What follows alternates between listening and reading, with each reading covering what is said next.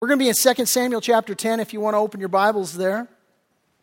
2 Samuel chapter 10. And you know, as we get into it, um, best way I can think of to describe this particular chapter is actually uh, a story that we read about in Luke's gospel about Jesus. He was invited into the home of a certain Pharisee. And so Jesus goes, he goes to this guy's home, shows up, and there's this gal there, and she is just heartbroken, just worshiping the Lord with all of her heart. And she's actually weeping over the Lord, and her tears are falling on his feet, and she's literally washing his feet with her hair. And, and, as there she's worshiping, weeping, washing his feet with her hair, she then produces this jar of oil, this alabaster jar of oil. Pliny the Elder, who was an uh, ancient historian, said that the most costly precious oil was, was contained in alabaster jars. And so she takes what most uh, roundly recognizes probably the equivalent of several years' worth of wages that it would have cost her for this oil, probably a family heirloom, probably her dowry and she takes this oil, breaks the neck of the jar, and pours the whole thing over, over Jesus and just worshiping him in this way.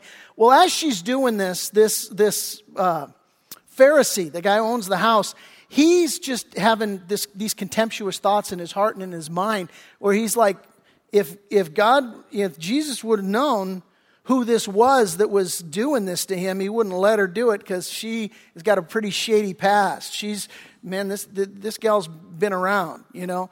And, uh, and so Jesus, knowing this guy's heart, he, he, he basically calls him out. And he does so by telling him a parable. A parable is an earthly story with a heavenly meaning. And so he says, hey, you know, let me ask you a question.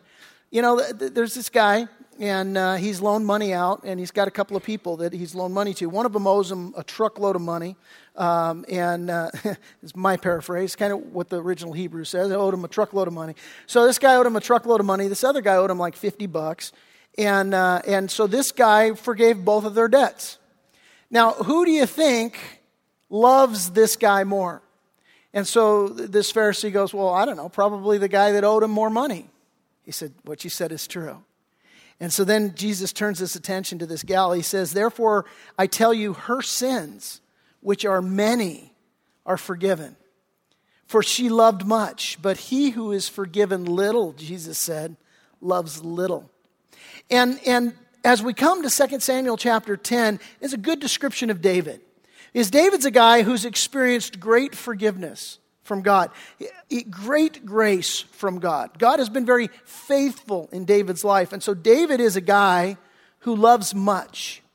And Jesus said that the entire Bible is summed up in, in two commands that you love God and that you love others. And we've seen David now working hard to cultivate loving relationships. He's a guy that loves much because he's been forgiven much, and so he's working to express that love. And he's done so both horizontally and vertically. And so we, we read in 2 Samuel chapter 7 this, this vertical love for God, where he was, he was just like, God, what can I do for you? I just want to bless you. I want to build a temple for you, and so on. And so we saw that, that, that vertical love being, being expressed to God, but we also saw this horizontal love being expressed by David. We saw him last week looking to honor the house of Saul and how, how can I, you know, fulfill the covenant that I entered into with Jonathan and how can I love Jonathan Jonathan's descendants uh, in, in the way that, that, I, that I had committed to. So, really, David just having that heart and that heart being demonstrated. And what we're going to see today as we get into chapter 10 is that he's continuing on this trajectory. That, that David is seeking to bless a guy by the name of Hanun, and uh, he's the son of Nahash. And David just continuing on this trajectory of, I just want to love people and I want to bless God and I want to bless his people. And so we're going to see that today. And we're going to look at three things. We're going to look at a good action, we're going to look at a bad reaction, and then we're going to look at God's protection in the midst of that. So we'll jump right into it. 2 Samuel chapter 10, it says, It happened after this. After what? Well, after David's taking the initiative to say, How can I bless the house of Saul? And how can I fulfill this covenant that I entered into with Jonathan, Saul's son? And so David there in last chapter. If you missed it, you can tune in online and listen to the message. But basically, it was all about David fulfilling this covenant agreement and blessing um, uh, Mephibosheth, the son of Jonathan. So it happened after this that the king of the people of Ammon died. Ammon being uh, there in modern day Jordan, Ammon still continuing as the capital city of Jordan. So geographically, you know where this is and what they're talking about. And so it says it happened after. Uh, after this, after David had, had blessed Mephibosheth, uh, that the king of the people of Ammon died, and uh, Hanun, his son, reigned in his place. And then verse 2, David said, I will show kindness to Hanun, the son of, of uh, Nahash, as his father showed kindness to me. And so David sent by the hand of his servants to comfort him, that is Hanun, uh, concerning his father. And David's servants came into the land of the people of Ammon. And so David says here, he says, I will show kindness to Hanun as his father showed kindness to me. Now, we don't know what kindness it was that his father had shown to David. The Bible doesn't record it, and so we, we have no recording of how uh, Hanun's father had shown this kindness to him. Uh, but whatever it was, uh, it was such that David now seeks to repay that kindness to his son. And there's a spiritual principle here, and it's really kind of the first point of application for us as we read this. And we say, well, okay, great, that's what happened historically, but, but what does this have to do with me? Actually, quite a lot. And here's the spiritual principle the biblical principle is that God the Father has shown tremendous kindness to you and me. Uh, Ephesians chapter 2, Paul writing, he says, God is so rich in mercy, and he loved us so much that even though we were dead because of our sins, he gave us life when He raised Christ from the dead. It is only by God's grace that you have been saved. For he raised us from the dead along with Christ and seated us with him in the heavenly realms because we are united with Christ Jesus. So God can point to us in all future ages as examples of the incredible wealth, here it is, of his grace and kindness towards us as shown in all he has done for us who are united with Christ Jesus. God the Father has extended a tremendous kindness to us, to you and me. The Bible says that all have sinned and fall short of the glory of God, and that the wages of sin is death. And so what happens is all of us here gathered today, we are all sinners by nature and by choice. You, you are a sin by nature. Psychologists will argue that. They'll say, you know what? Bad behavior, bad conduct, that's just a result of your upbringing. Now, the Bible says that's not true. The Bible says that your natural nature is a sin nature. And we see this proven in everyday life. I'll give you an example. Your two year old, you did not have to teach your two year old to be selfish and self centered. It just comes naturally. It's not like, you know, your kid is just this angelic being that is constantly just being a little angel. It's not like you said, no, no, no, wait a minute. You, you didn't throw a fit when, when, that, when that kid took your toy. No, no, you need to take the toy back from him. Now you need to hit him with the toy. And you need to say, that's my toy. Now try it again, son. You don't have to teach your kids that. Why? Because their natural nature, they are wired to be selfish and self centered. Because we all are. We all have a sin nature. And so we are sinners by nature, but we're also sinners by choice. And as we grow up, we live and become more selfish, more self centered, and we live in such a way. Now, not always. We have shining moments, those Christians and even those that haven't surrendered to Christ. We have shining moments where we behave in a benevolent way or in a, in a you know, good way. But by and large, we're sinners by nature and by choice. And so the Bible says that God, because He loved us, He demonstrates His own love for us in this that while we're yet sinners, Christ died for us. Which is miraculous, remarkable, because what that says, you or me, somebody wrongs you, how are we wired? You hit me, I'm gonna hit you back, you know? And, and we, we have the, the, uh, you know, Jimmy Mullins, the, the guy that was the sidekick to Eliot Ness, if you've seen the movie Untouchables. He, we have his philosophy of, of life. He says, you know, they put one of your men in the hospital, you put two of their men in morgue. You know, and that's kind of our natural way to be. But God, He demonstrates His love for us in that while we're yet sinners, Jesus died for us. See, you might go, oh, somebody's wronged me, and oh, you, you've wronged me, you, need, you owe me an apology. And somebody might go, oh, you're right, I, I'm sorry. And then you go, fine, I'll forgive you. It's a good thing you, you apologized. But God says, no, look, I, I, while you're still running headlong in your sin, away from God, denying God, God says, I love you. And I send my son to die for you, even though you don't deserve it. And so we've received this wonderful kindness by God the Father. And just as Hanun's father, Nahash, showed kindness to David, God our Father has shown this kindness to us. And just as David extended the kindness that Nahash had given to him to his son, Hanun, so also we are called to extend the kindness of God that he's given to us to his sons and daughters.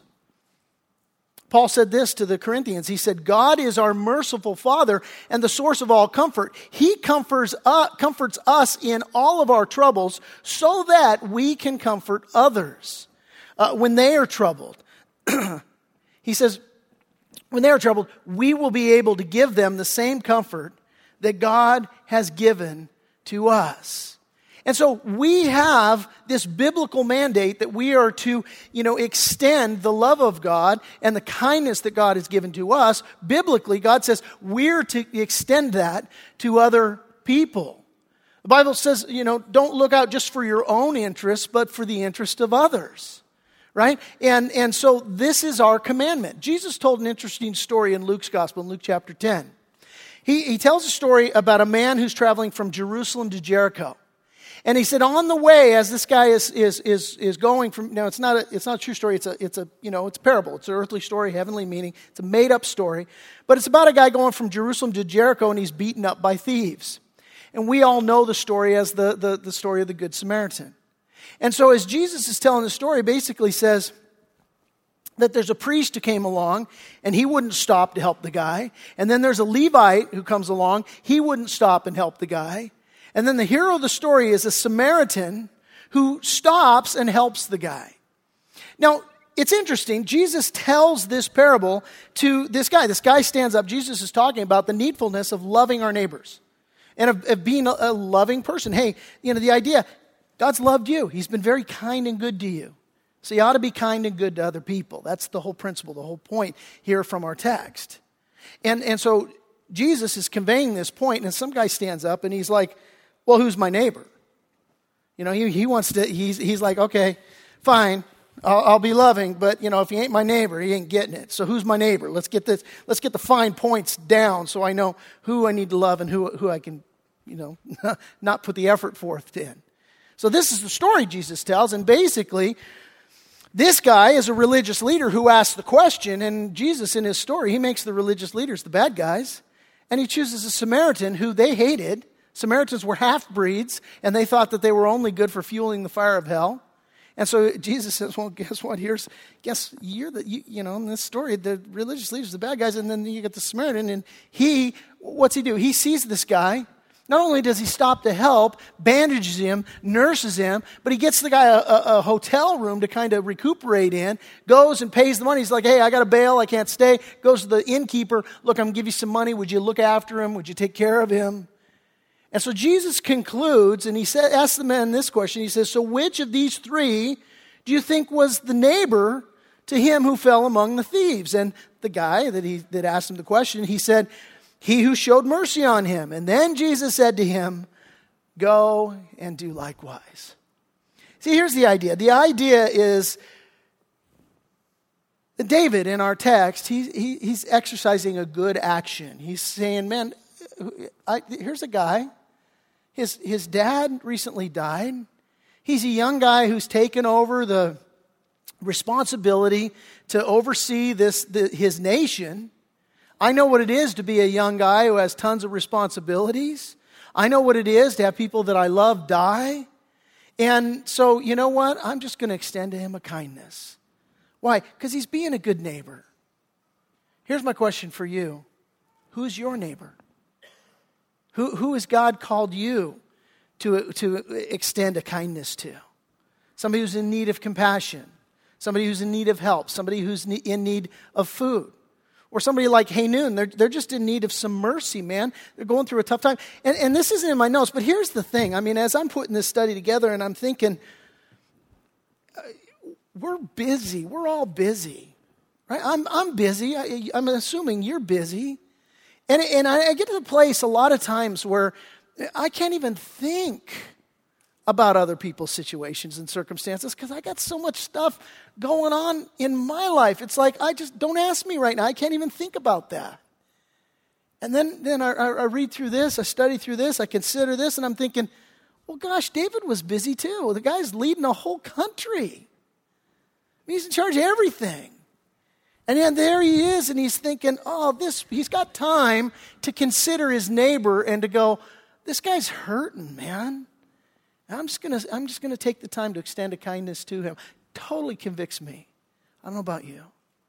But, but, but a great question for us that, to, just to be able to consider man, there's good actions that God wants me to take. To consider who's my neighbor, who's, who's got a need. Now, granted, sometimes this is easier said than done. Some people are easier to help than others, right? I mean, sometimes you, you take the time, like David, to consider, oh, who, who could I help?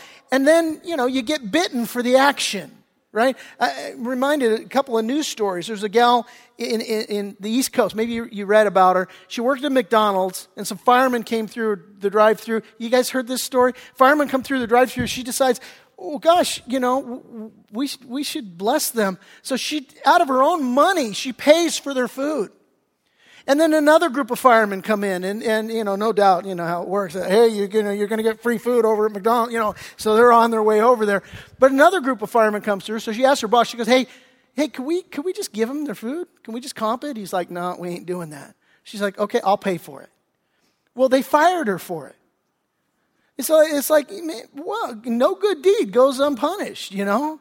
Or there, there was another gal, same kind of situation, Aurora, Colorado. It's a kid's lunchroom, and here's this little first grader. She doesn't have money left on her little food card debit thing. She gives the girl her lunch, her, her breakfast because she's crying. They fire her for it, you know? No good deed goes unpunished. I heard the story about a, a, a, a, guy. He, he, he goes, you know, he goes to heaven, dies and goes to heaven, and, and he's there, and St. Peter says, uh, Hey, why should I let you in? This is not theologically correct, by the way, but he said, Hey, why should I let you in? He goes, Well, I'm a good guy. I've helped all kinds of people out. He goes, well, Give me some examples. He said, Well, you know what? I'll tell you what. Recently, I, I saw some gal and a, a, group of bikers was just like they were being really treating her badly and harassing her. And he says, And I, I stood up and I told him to stop it and to leave her alone. Peter goes, Oh, that's cool. What happened? He goes, They ignored me. He goes, Well, what'd you do? He says, Well, I picked out the biggest, meanest biker, and he had a nose ring, and I ripped his nose ring out, and then I kicked his Harley over, and I told everybody, You're going to do anything to this girl, you're going to have to go through me first. He goes, Wow, that's impressive. When did that happen? Like, About three minutes ago. and sometimes, you know, it's like that. You try to help people out, and it just doesn't go well. There, no good deed goes unpunished. And that's exactly David's experience here. Pick it up in verse 3. It says, And the princes of the people of Ammon, here he sent, you know, people to him. So sorry you're going through what you're going through, bro. You know, thinking of you, whatever. Probably sent a gift along with it. And the princes of the people of Ammon said to Hanun, their lord, Do you think that David really honors your father because he has sent comforters to you? Has David not rather sent his servants to you to search the city, to spy it out, and to overthrow it? He's not, he's not a good guy. He wants to take over your thing. These are spies.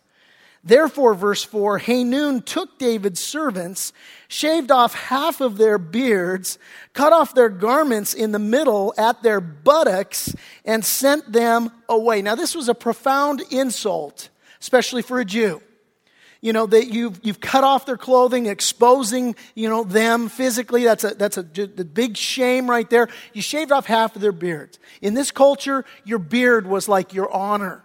It was like a big deal. It's kind of like some people today that are all about their beard or whatever, freaked out about it, you know? And so this, but it was a huge deal there. So for them to shave off half the beard was like the biggest insult that you could do. And so, you know, here's the way they treat. It's like, I'm just trying to bless you guys, and this is the way you react, this is the way you respond. And certainly it is. Now, I want you to take note. All of this happens. Why? Well, because people presume to judge David, David's motives. They're judging his motives. Now, that's always a bad course of action for any of us to take, to judge somebody's motive. Why? Well, because that requires that you read their mind.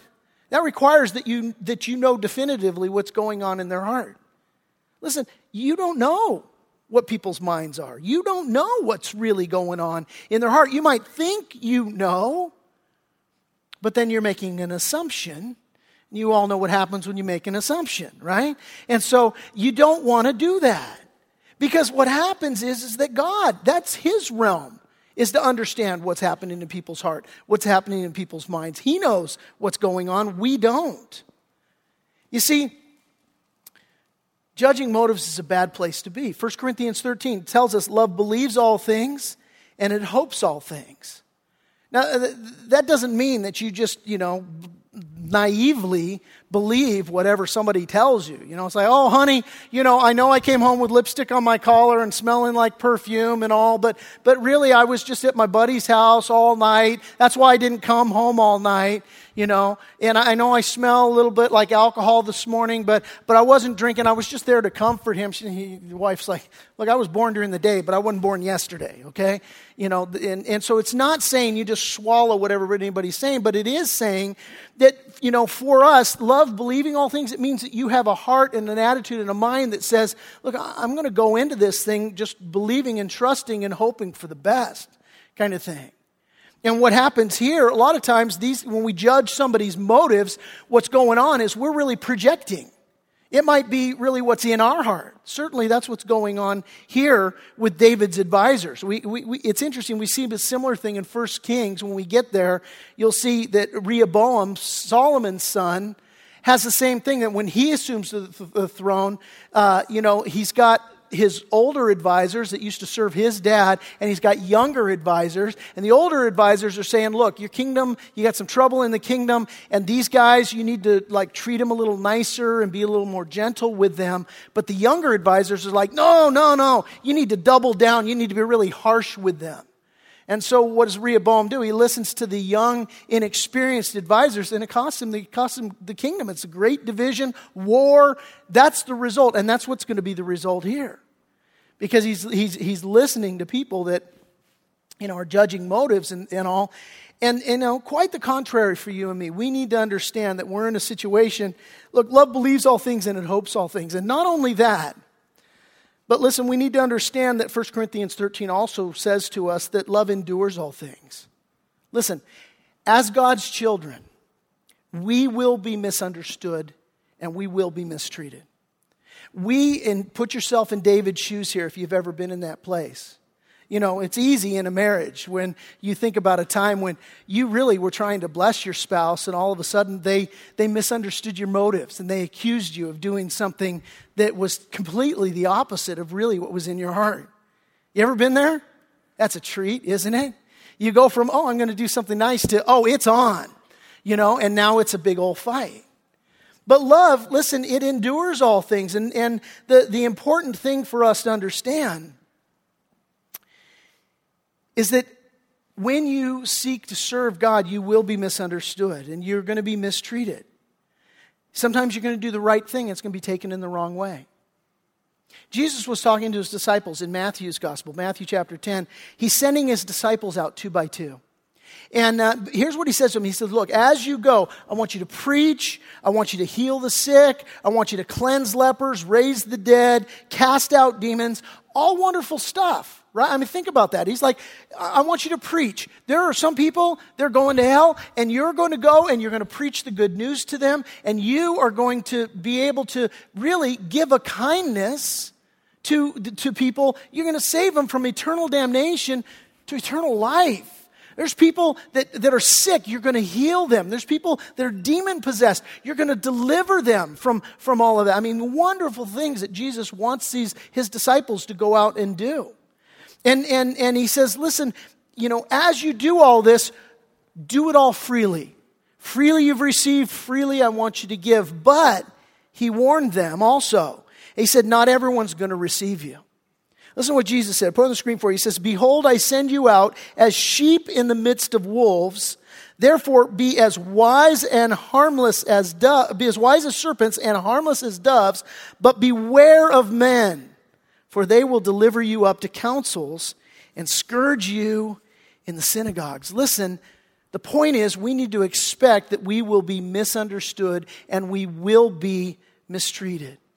Jesus told his disciples, He says, Remember the word that I said to you a servant is not greater than his master. If they persecuted me, they'll also persecute you. If they kept my word, they'll keep your word also. In another occasion, Jesus said, Blessed are you when they revile and persecute you and say all kinds of evil against you falsely for my sake. He said, Rejoice and be exceedingly glad, for great is your reward in heaven, for so they persecuted the prophets who were before you. Here's the point we can't let people's taking our good intentions in a bad way and persecuting us for the good that we are called to do as Christians, we can't let that keep us from freely giving the love and the mercy and the, the, the things that God calls us to do, the kindnesses that God calls us to, to give to other people kindnesses we've received from God the Father that He wants us to pass on, we can't allow their activity and their actions to dissuade us from doing that. And that's when Jesus warned His disciples and said, I want you to go out and do all of this stuff, but listen, I'm going to give you a warning.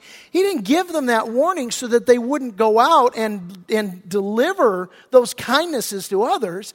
He just gave them that warning so that they'd be prepared. Look, understand they persecuted me, they're going to persecute you. And Jesus knew a little bit something about going to minister God's love to people that were going to reject it. The people that were going to, per- I mean, Jesus came knowing that they were going to ultimately nail him to a cross, spit in his face, and shout at him, Die already, while he would hang there and say, Father, forgive them. They don't know what they're doing.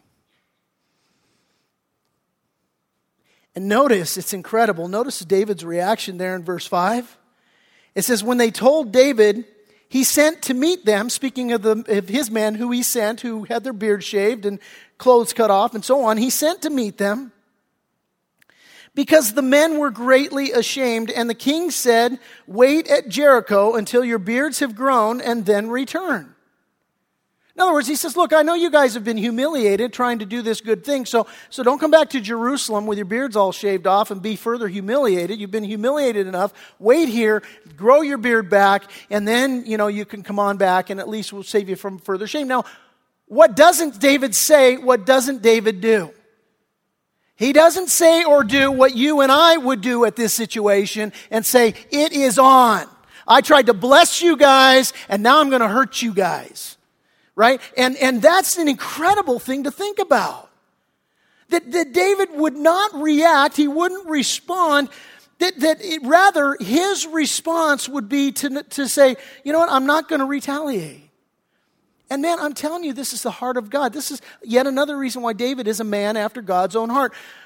Paul, writing to the Romans in Romans chapter 12, he said, Beloved, do not avenge yourselves, but rather give place to wrath, for it is written, Vengeance is mine, I will repay, says the Lord. Now, if you're given to taking notes, I would say write down Romans 12, 19 and jot down that phrase, give place to wrath, because it's very interesting in the original language. Here's what it means. It means a marked off area.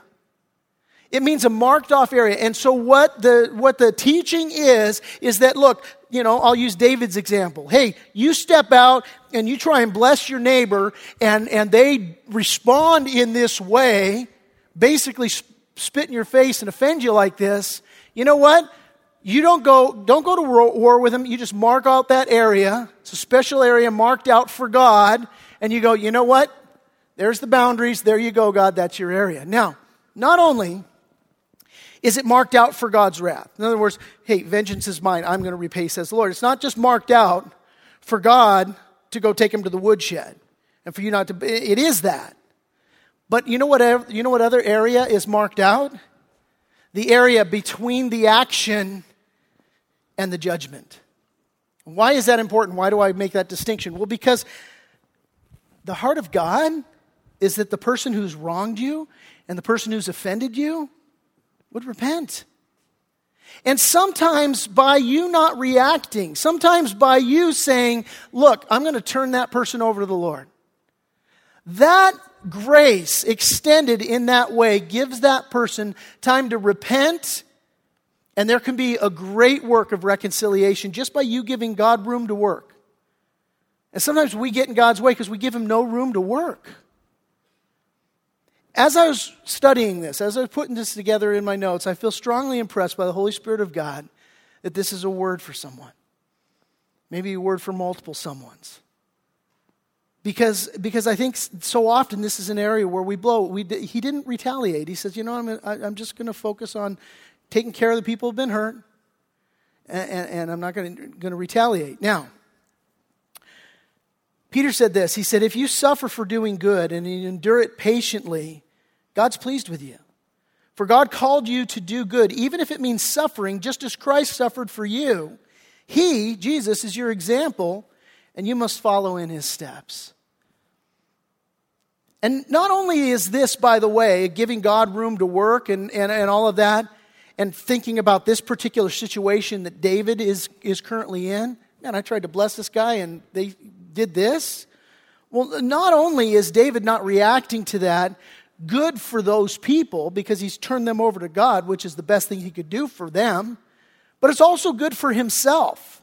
When you're in a situation when you don't give place to wrath, but you turn, you give room to God, and you're like, I'm going to turn them over, it's good for you too, because Romans 8:28 tells us that in all things, God works together for good to those who love Him and are the called according to His purpose. And what's going to happen here? They're going to go to war. But David's not going to initiate it. We're about to read where they double down and they now go to war against David as if insulting him wasn't bad enough. They're going to go to war and they're going to lose badly. Spoiler alert, too late. And they're going to lose badly. And what's God going to do with all that? Well, not only is he going to bring David through that, but also he's going to fulfill prophecy that he gave to Abraham and Joshua. Because he, in, in Genesis chapter 15 and again in Joshua chapter 1, God prophesied that the borders of Israel would extend to the river, to the river Euphrates, and this is what's going to fulfill that. So, so even though it went down in a way that David wouldn't have chosen, God's going to use it for his good. Now, we continue in verse 6, and we read, When the people of Ammon saw that they had made themselves repulsive to David, that word repulsive literally means stinky. It's funny. That's what it means. They stunk to high heaven. And somebody, you know, they might treat you in a way where you go, man, that stinks that you would do that. I mean, here I was just seeking to bless you, and you do this thing, that just stinks. And when they saw that what they had done, they'd made themselves stinky to David, repulsive to David, the people of Ammon sent and hired the Syrians of Beth Rehob and the Syrians of Zobah, 20,000 foot soldiers, and from the king of Maacah, 1,000 men, and from Ishtob, 12,000 men. It was a very common practice in this day. It's like, you know, hey, we're gonna uh, got some problem. Looks like we're you know going to Duke City here. So they would go and they'd hire themselves some mercenaries. And so this is exactly what happens: is that they go and they the the, the people of Ammon hire these Syrians to go to battle with them. Now let me say this: when you have misjudged a person, and certainly the people of Ammon have misjudged David's intentions badly. He wanted to bless, he took, he took actions just to, to, to a good action to bless them. They chose a very bad reaction to, to, to believe the worst about him. You've been in that situation where you've reacted badly. The best, absolute best thing that you can do when you've misjudged a person is what? Is to repent. The absolute best thing that you could do is to take responsibility, and confess your sin, and to ask for forgiveness. And we've been in these in, in 1st and 2nd Samuel long enough for you to know the heart and the character of David. Now, if if the people of, of Ammon had fessed up to the fact that, oh, we misjudged him. This really wasn't his heart. If they would have gone to David and said, my bad, uh, dude, I, I'm, I'm an idiot. I'm so sorry. Would you please forgive me? Would David have forgiven them? He would have. He would have. And, and that's what we got to understand. So often, when you've been in a situation where you misjudge somebody, the, the, the best thing you can do is just go, man, I blew it. I've said this before. My, uh, I'm blessed with a wife who is just so mellow. Mean, she's a redhead, so if we go to Duke's, man, I mean, not physically, okay? No. But, if, but if we get in a fight, she's up for a good fight. But if I go, you know what? I blew it. She's just the first one to go, that's cool. I forgive you. And, and, and I say a lot, oh gosh, would you please forgive me? And my wife's like, yeah. And I'm so grateful for her because, you know, it, it's just, man, trust me, that is just the best. You know, you, you, when you get older, you get better at this too. You're like, okay, we could fight all night, or I could just say I'm wrong because I am wrong, and we could have a good night. I'm wrong. You know, would you forgive me? Yeah. A lot of times, you know, we'll go, the older you get, you're like, you know, when we were younger, we would have been, would have had a little more energy for, for, for a good fight all night. Now we look at each other, eh, forget it. Let's go to dinner. You know? So, so uh, thank you, Lord. You know, when you've misjudged a person, the best thing you do is take responsibility. Jesus said this. He said, Blessed are the peacemakers, for they shall be called sons of God. Again, Jesus said, Look, if you bring your gift to the altar and there at the altar you remember that your brother has something against you, leave your gift before the altar. First go your way, first be reconciled to your brother, and then come and offer your gift. The, the, the, heart of God, just, hey, be reconciled, work it out, just, you know, do this. And this is the best thing. But rather than do this, what do the people of Ammon do? They go and they find others to help them press the fight. Isn't that what we do so often?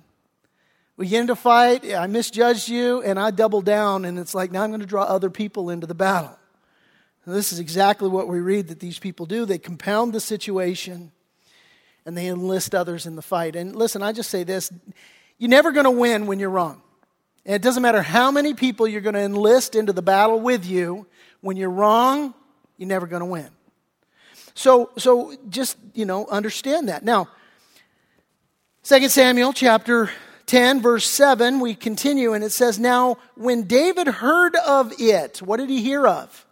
Well, he heard of the fact that now the people of Ammon are doubling, doubling down and they just went and hired a bunch of mercenaries to go to battle and go attack them. So when David heard of it, he sent Joab and all the army of the mighty men. Ecclesiastes 3 8 says there's a time for peace and there's a time for war, and the people of Ammon just push the issue and they push David into a corner. He's got no choice now. He's got to fight. He's got to defend the nation. And so he, he sends Joab. And then the people of Ammon came out and they put themselves in battle array at the entrance of the gate. And the Syrians, the hired guns that they went and hired, the Syrians of Zobah, Beth Rehob, Ishtob, and Maacah were by themselves in the field. And when Joab saw that the battle line was against him, before and behind, he chose some of Israel's best and he put them in battle array against the Syrians.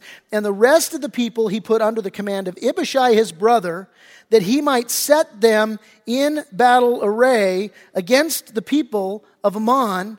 And then he said, If the Syrians are too strong for me, then you shall help me. But if the people of Ammon are too strong for you, then I will come and help you. I love it. He's only got one speed attack. That's, that, that's his battle plan. It's like, okay, look, we're, we're surrounded. That's what this text says. They split their forces. They're attacking them in a classic pincher move where they get one group on one side, one group on the other, and then they're going to close all around them and surround them. And there's only one strategy for accurately combating that kind of maneuver, and that is you divide your forces and you fight on two fronts. Robert E. Lee was famous for doing this. And, and so here's what happens is he splits his forces and he basically says, we're going here, you're going there. I'm going to take the best fighting men to go against the mercenaries because they're the hired guns. They're the stronger force. I'm going to put Abishai and everybody else fighting against the, the people of Ammon. And if you guys need help, we'll help you out. If we need help, we'll get help from you.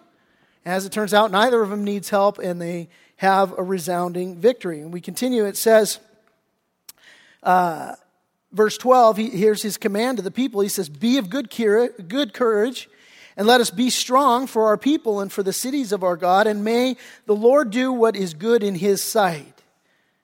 Very important stuff there. We'll come back to that as we close. Verse 13 So Joab and the people who were with him drew near for the battle against the Syrians, and they fled before him. They didn't even have to fight. They just showed up, and the Syrians took off. Some hired guns, they are. And when the people of Ammon saw that the Syrians were fleeing, they also fled before Abishai and entered the city. And so Joab returned from the people of Ammon, and he went to Jerusalem. Now, when the Syrians saw that they had been defeated by Israel, they gathered together. In other words, they regrouped. And that's something you need to know when the enemy attacks you. He always regroups. It's never a one and done thing with the enemy. He always regroups and gets ready to counterattack. And this is exactly what's happening here.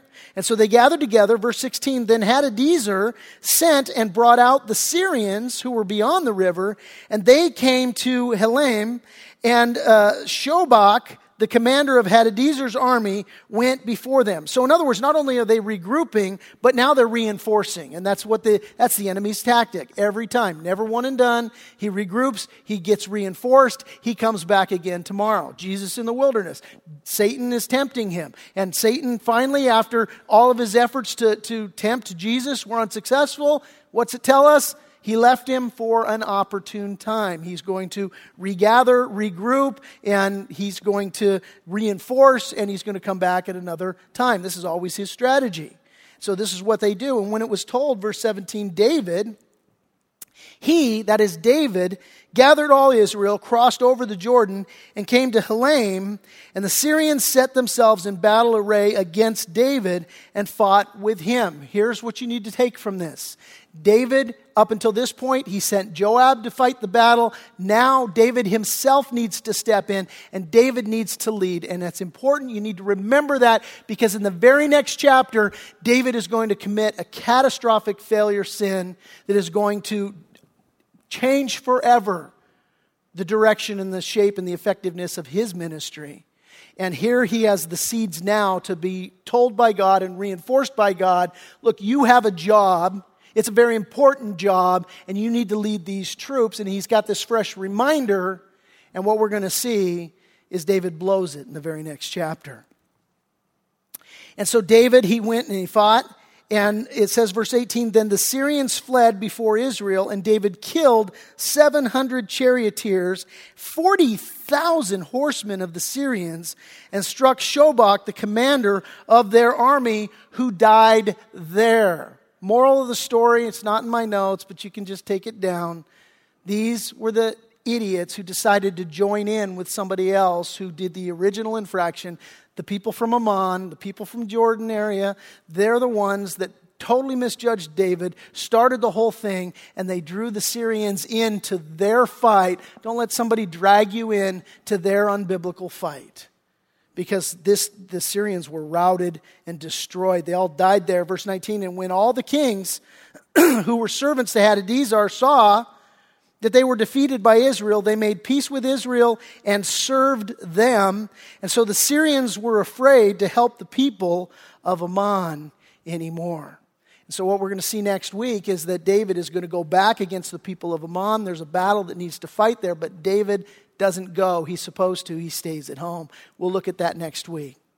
But listen, where, where, where we left off here and what we need to consider right now is that God is protecting David. And, and what we see, this is the beginning of the fulfillment of that promise that God gave to David. Now, it's a battle David never intended to fight. And you need to understand that. that we also so often we have to fight battles because the enemy attacks us and we never would have chosen it for ourselves.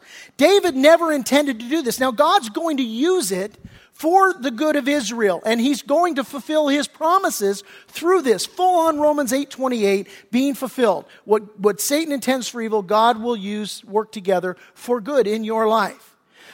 What we need to take away from this and understand is that even though you're going to have to, you're going to be drawn into battles that weren't your choosing that God's going to allow you to fight. We're talking about the battle between good and evil. You're God's servant. You're just trying to live your life. I just want to bless you, God. And now why is this why am I now fighting against the enemy? Because he hates you. And he wants to destroy your life. And so, what I want to do now, and just the, the, the, conclusion of this, is focus on verse 12, because what we see in verse 12 is that Joab makes three great points as it pertains to this battle that we have to fight. So, if you go back and look at verse 12, he says, first of all, be of good courage and let us be strong. That's the first point that he makes. Be of good courage and let us be strong. Here's what I want you to hear about that. Courage and strength are not matters of feeling and circumstance. They're matters of choice. And I need to repeat that because it's very important. Courage and strength are not matters of feeling and circumstance, they're matters of choice. So often, whether or not we're going to be courageous in an attack that we're facing by the enemy, we, we make it about, you know, circumstantially. We make it about, you know, uh, how I feel. And, and the Bible warns against that. It says, you know, don't let your feelings dictate the way you're going to live your life because you're going to be like a ship that's tossed around on, on the waves and in the wind, you know, and, and you, you just can't let your feelings dictate how you live. You have to make a decision, a choice. Look, I'm going to, I'm going to have, I'm going to take courage and I'm going to operate in strength. Now, concluding his letters, his letter to the Ephesians, Paul wrote this. He's talking about spiritual warfare. He says, Finally, my brethren, be strong in the Lord and in the power of his might. Flat out, be strong in, in, in, in, in the Lord and in the power of his might. Now, then Paul goes on to talk about the armor of God. And one of the pieces of the armor of God that he talks about is the shield of faith. And he says, put on, take, put on the shield of faith because with the shield of faith, you're going to be able to quench all the fiery darts of the enemy. Now, here's, here's what that means the Romans, they would carry around this shield. It was this big, heavy leather shield. They would soak it in water. And, and when the enemy would shoot fiery darts, it would go into the, le- the soaked leather and it would put the fiery dart out. The enemy in your life, Satan, when he battles against you, he sends these fiery darts. And the fiery darts that, that come to you are, are they're, they're these threats that, that are going to cause you to believe his lies. And what you need to do is be able to put on faith against those things and go, that's a lie, that's a lie, that's a lie, because the enemy traffics in fear. And what he wants to do is he wants to get you afraid so that you will take actions that are contrary to the actions that God wants you to take. And so we have to understand when, when Joab steps up to his, his people and he says, Look, be of good, good courage and be strong, that's a choice. You and I, we need to be of good courage and we need to be strong. And listen to this about strength God makes his strength available to us. Romans 8:11 says, "But if the spirit of him, Jesus Christ, who uh, God who raised Jesus from the dead dwells in you, he who raised Christ from the dead will also give life to your mortal bodies through his spirit who dwells in you." Here's what that means. The power that raised Christ from the dead dwells inside of you. You have the power of God dwelling inside of you. And so, so often in life, what happens is the enemy attacks, and we look and it's, you know, Goliath, and it's like, God, I, this is too big for me. And God would say, You're right, it is too big for you, but it's not too big for me. And all I've called you to do is to trust me and to live a life of faith. And with that faith, when the enemy lies to you, and those fiery darts come that cause you to doubt and to fear, no, no, I'm going to put on faith and I'm going to say, My God's bigger than anything else. And I'm just going to trust in the Lord. So be of good courage and let us be strong. Now, he goes on to say in, in, uh, in verse 12, not only, first of all, be of courage, good courage and let us be strong, he says, for our people and for the cities of God. That's the second thing in the battles that we face. Not only do we need to be of good courage and let us be strong, but secondly, let us be strong for our people and for the cities of God. Here's the point of application. You need to understand moms, dads, you need to understand you've got a lot to lose. Okay? And, and so the battles that are going to come against you, there is, there's a lot at stake. So you have to recognize look, if I believe this lie, if I, if I yield to this temptation, it's not just me who's going to fall. I'm going to hurt my wife. I'm going to hurt my kids. You, believe the lie of the enemy. You get involved in an adulterous relationship, and you think, whatever, it's two consenting adults. No, no, no. Your, your, your, your whole family's at stake, your, your, your city's at stake, your people are at stake. It's so important to keep in mind. You got a lot to lose, it's bigger than you. The third thing Joab says there in verse 12, he says, And may the Lord do what is good in his sight. May the Lord do what's good in his sight. Listen, when a farmer prays for rain, he says amen with a plow. And the idea here is that, look, having done all that you can do, if you go into the battle and say, look, I'm going to, I'm going to choose to be courageous and strong in the Lord. If you say, I'm going to be committed to this fight because there's more at stake than I realize my wife, my kids, my family, my city, it's all at stake. And you do that and you commit and that's, that's the strength and the power and so on. But at the end of the day, you say, you know what, Lord? Now it's in your hands. I've done all I can do. I've worked like it depends on me. But you know what? I've prayed and I've trusted in you like it all depends on you. And now, God, it's in your hands. And if you will do those three things, listen, that is what brings you through the attacks that you're going to face. Certainly, it's what brings David and Jerusalem and Israel through the attacks that they're facing. Listen, I want to close on this point. This whole thing is a story about how David wanted to extend a kindness and bless a guy in a nation that was near him. And how they mistook his kindness and they rejected his kindness and they, and they treated his envoys with contempt and, and really horribly. Can I tell you, it's, it's a picture of us. Because David here, he's a picture of Jesus Christ. It's a picture of God.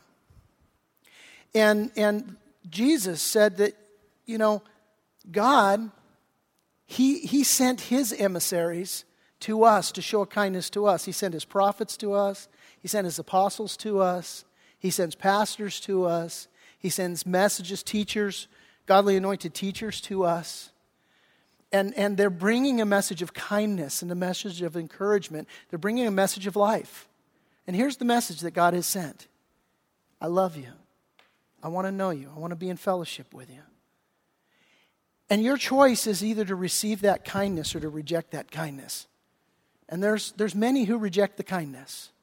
And what, what ends up happening is they, they go to war against God when all in all, and maybe that describes you, and maybe you've been in a place where you've rejected God's word, where you've rejected his kindness. Maybe you found yourself at war with God today. And look, the same wisdom applies. How do you get yourself out of it? Have mercy on me. I, am I blew it.